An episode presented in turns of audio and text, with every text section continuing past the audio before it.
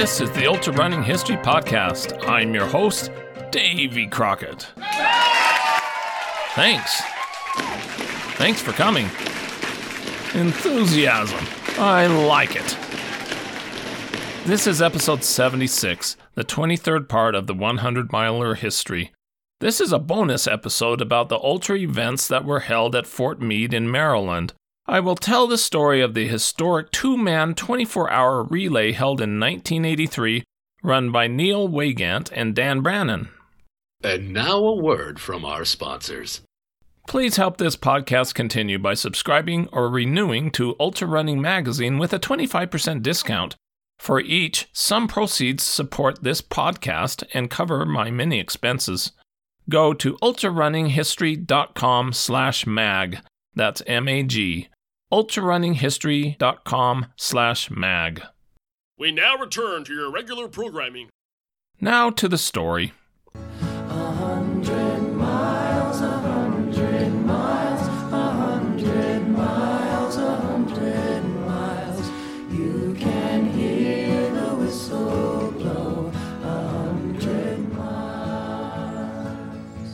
In the 1970s, a 24 hour relay craze took place at high schools and colleges and running clubs. By 1972, Runner's World magazine was publishing results along with some standardized rules for these relays participated by hundreds of runners. The Washington and Baltimore Roadrunners clubs were early adopters of the relay format when they established a 24 hour 10 man team relay race in 1970 on the track at Fort Meade in Maryland, where participants would run one mile legs. By the early 1980s, a few ultra runners had tried to see how far they could go in 24 hours with just a two man team. The known world record was 193 miles. During that time, the Philadelphia area was the home of many great road runners, with much credit going to Browning Ross, who organized numerous competitive races in the region for years. In 1983, two elite ultra runners in America became inspired to give a try at breaking the world's two man 24 hour record on that track at Fort Meade. These runners were Neil Weygandt and Dan Brannen.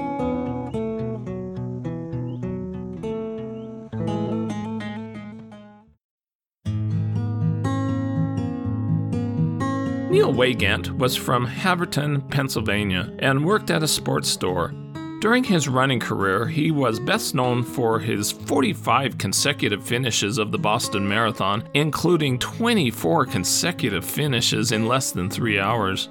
But in ultra circles, during the 1980s and 90s, he was known for his achievements in fixed time races, especially six day races. Weygandt ran cross country at Haverford High School and became their top runner and team captain. In 1962, at the age of 15, he met future ultra running great Tom Osler, who was 22 at the time. Weygandt started to go on long training runs with Osler, beginning a lifelong friendship and mentorship. In 1966, Weygandt went to college and ran on the cross country team at Pennsylvania Military Colleges, where he became a champion. He also ran on the South Jersey Track Club with Osler. Weygandt ran his first marathon in 1966 with a time of 2 hours 50 minutes and said, It wasn't as hard as I thought it would be. Osler convinced Weygandt to run the Boston Marathon in 1967, starting his long association with the storied event. From 1968 to 1971, Weygandt was a member of various track clubs that would run races against other clubs. He and Osler competed together and frequently won in road races up to 17 miles long. In 1977, he began to run ultras, with the Metropolitan 50 miler in Central Park finishing in 6 hours 39 minutes. By 1980, Weygandt stepped up to the 100 kilometer distance and excelled running the Great Philadelphia to Atlantic City road race. Two years later, he set a world indoor best, running 133 miles in 24 hours at the Haverford College Fieldhouse. That year, he also ran his lifetime best for 100 miles at Shea Stadium in New York, with a time of 14 hours 35 minutes. In 1983, he was living in Ardmore, Pennsylvania, and a member of the Haverford Athletic Association along with Dan Brannen. Dan Brannen was from Upper Darby, a suburb of Philadelphia, Pennsylvania. Philadelphia, Pennsylvania. I'm talking all about the city of brotherly love.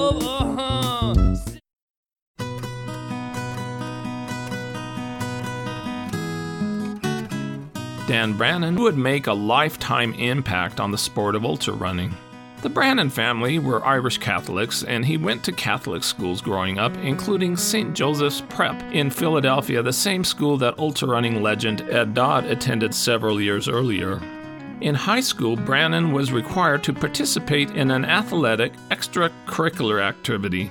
He explained, And I was a shrimpy little kid and played Little League Baseball, but I wasn't particularly athletic. I wasn't particularly coordinated. So one of the sophomores who came in to give us a help with the orientation said, ah, if you can't do anything else, go out for cross country. So I went out for cross country my freshman year. And I was terrible at it. The cross country course was 1.6 miles and included a hill that you ran twice. And neither time could I get up that hill without walking. During his senior year, a new coach, Larry Simmons, a successful distance runner and race walker, took over the team. He lit a fire into the team and into Brannen, whose courses times dramatically fell, resulting in his promotion finally to the varsity team. His rapid success turned him into a runner for life. Brannen went on to Bucknell University in central Pennsylvania and got in on the ground floor of a new cross country team.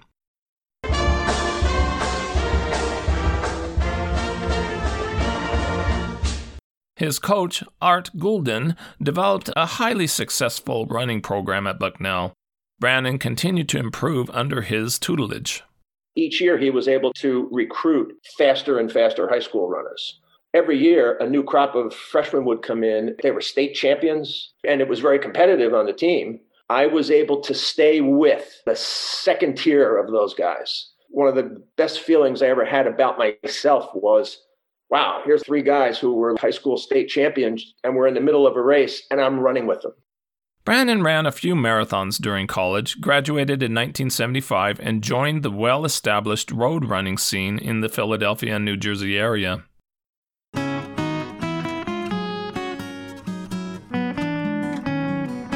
He was a self described running bum and lived with his parents for many years as he concentrated on his running passion. His weekly mileage would average about 100 to 120 miles per week, and his personal best marathon occurred at the 1979 Boston Marathon when he ran in 2 hours 31 minutes 13 seconds.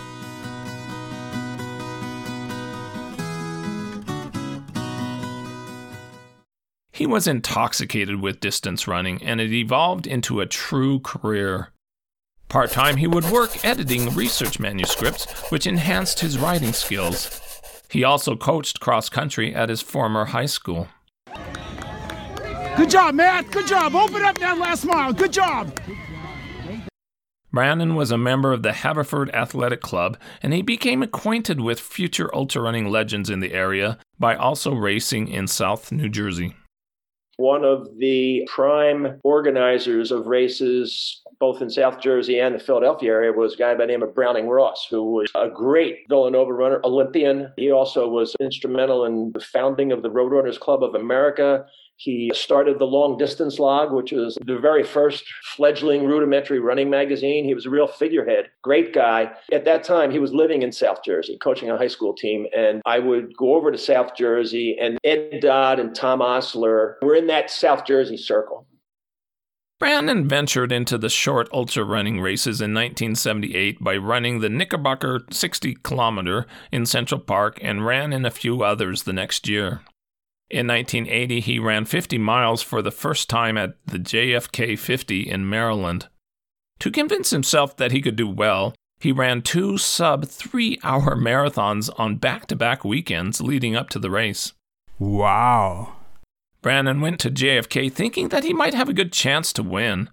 His specialty was gnarly, rocky technical trails. He knew that he could stay with people who were faster than him on roads and hoped to keep up with the previous year's champion, Bill Lauder of New Jersey. I'm probably the only person ever to win the JFK in all of its history, starting in absolute dead last and going to first. When the gun went off, I was in the porta potty with my full sweats on and just rapidly completing my business and almost tripping over my sweats getting out of the porta potty and pulling my long pants off as I was trying to run at the same time, getting out to the start line and looking up the road, and I could barely see the final stragglers. Where did everyone go? I ran through most of the field for those first three road miles uphill. I think when I got on the trail, I just felt like, wow, this is this is great. I'm at home. I just mowed my way through the field. I got to probably within three or four miles left on the Appalachian Trail and caught Bill Lauter, ran with him for a little bit, uh, chatted, and then pulled ahead of him.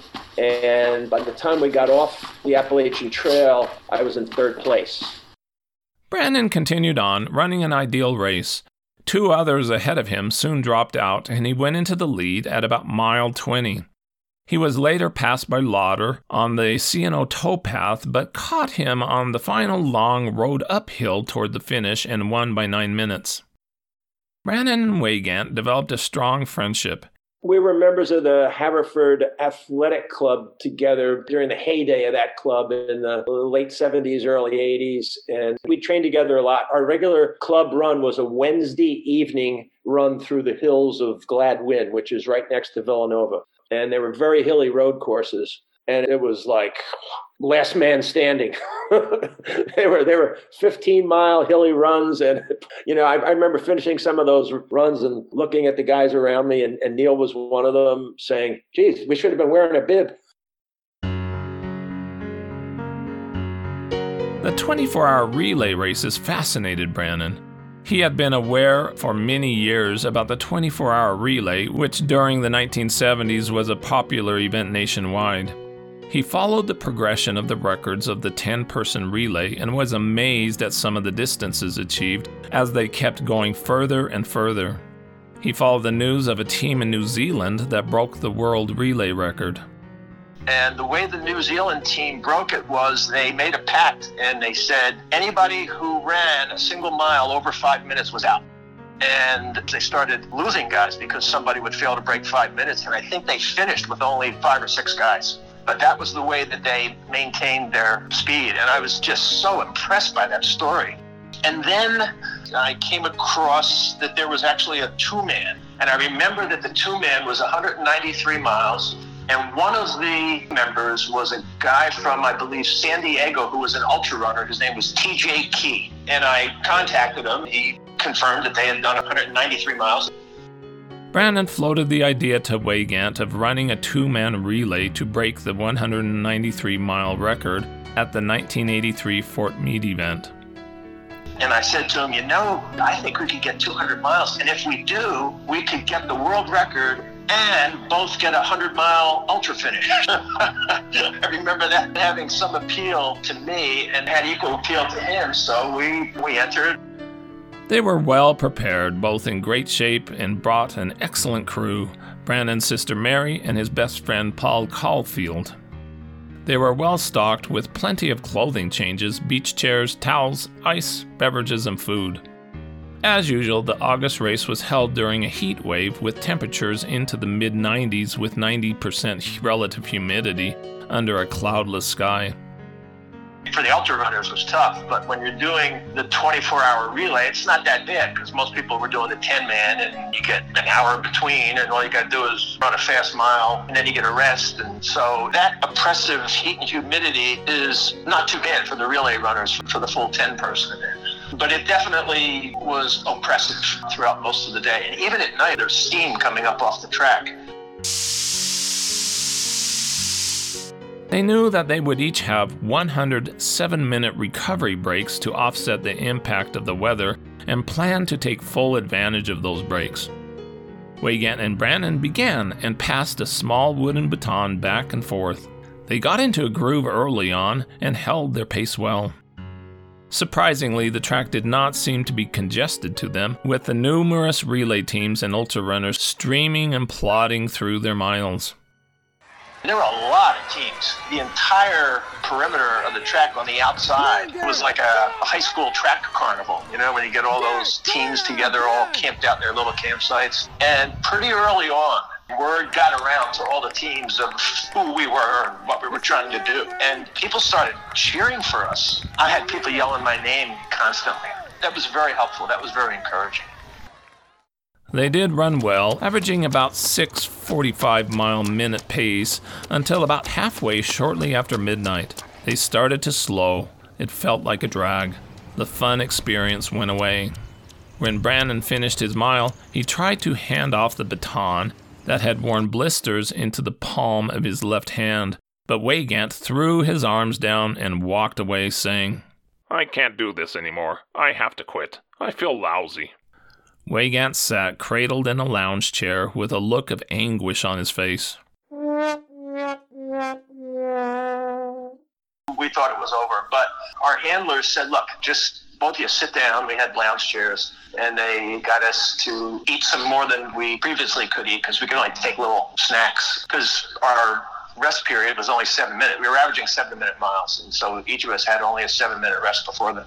We were actually off the track for just under 15 minutes. Then Neil just came back to life. He got his spirit back. He went back out there, and I think for the whole second half, he averaged a, a bit faster than I did. Uh, it took me one or two miles to get back into my groove. Once we recovered from that, we were on a mission. We, we weren't going to let that happen again. We were just going to plug away at it. Ironically, that single block of non running is what brought them home. Once they got going again, they were full on, totally on a mission with nothing to distract them.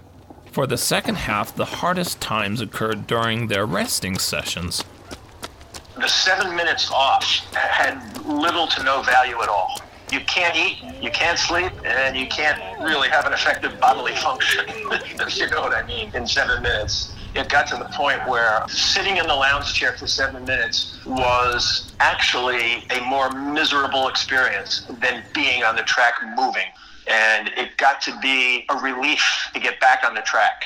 It was always tough to get going for the first maybe 100 meters, but then you, your body just picked up where it left off with a rhythm, and it was smooth and it was peaceful. But then stopping and sitting in that lounge chair and trying to drink something and trying to eat little nibbles of things, and all you can do in seven minutes effectively is worry. For the last six hours, Brannen had a strange feeling in his legs, unlike anything that he'd ever felt in his entire running career, because of the on again and off again. He told his crew that his legs were singing. They were not in pain, but they were vibrating and seemed to be humming loudly. They pushed through the challenges and succeeded in breaking the known two man world record with 199 miles, 240 yards. Nick Marshall explained the finish. Whenever one was running, the other was not, until they each had run 99 miles and did the 100th together. In essence, it was a day and night long interval workout of 100 miles each. They averaged seven 16 minute miles between them. Each spent about 12 hours not running. To Brannen, it was one of the most memorable ultra running experiences. For a brief period, we really believed that we were world record holders, and that gave us a wonderful feeling. And that feeling has lasted throughout my life, even though we found out within a day after we did it that the same weekend, about 12 hours earlier, for us, two South Africans had run 201. Prior to that historic relay, Brannen and Weygandt had been good friends and running buddies. They crewed each other at races, but the relay experience had a deep impact on them and bonded them together, which is surprising because they had zero teammate interactions for the entire 24 hours except for the 15 minutes when the race was falling apart and the final couple laps. Otherwise, their interactions were just for fleeting seconds of 100 different handoffs. Weygandt went on to finish about 30 races of 100 miles or more, which was a significant number during that era. But Boston and his 45 year streak there remained the crown jewel of Weygandt's eyes. He said in later years, I did not consider my streak a burden. I looked forward to returning to Boston each year. No other race had the same traditions. No other had the generation of spectators out cheering for us. Brannen had fond memories of Weygandt. Neil's a great guy, a really unassuming, salt of the earth kind of guy. And Neil's the kind of guy that I can't imagine that anyone could ever find a reason to be upset with or angry at Neil. He's just a, a wonderful, down to earth, simple, friendly guy. Brannen went on not only to be a talented ultra runner, but a leading administrator in the sport. He co founded the International Association of Ultra Runners, IAU, and served as its general secretary for 15 years. He helped establish international ultra running programs and worked to get ultra distance accomplishments in the record books. Brannen is one of the very few that successfully made running his career.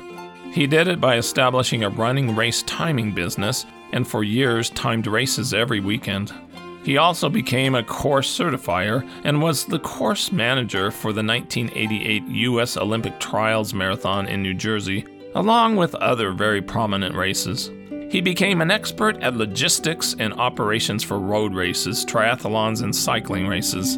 In 2021, Brannen continues to run, and his passion is competing in adventure racing, including cycling, canoeing, and orienteering.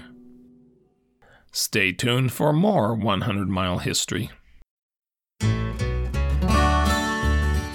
With that, this is Davy Crockett, and this is the Ultra Running History Podcast. I hope you run fast and far, enjoy life, get outdoors, and most of all, stay safe and don't take unnecessary chances.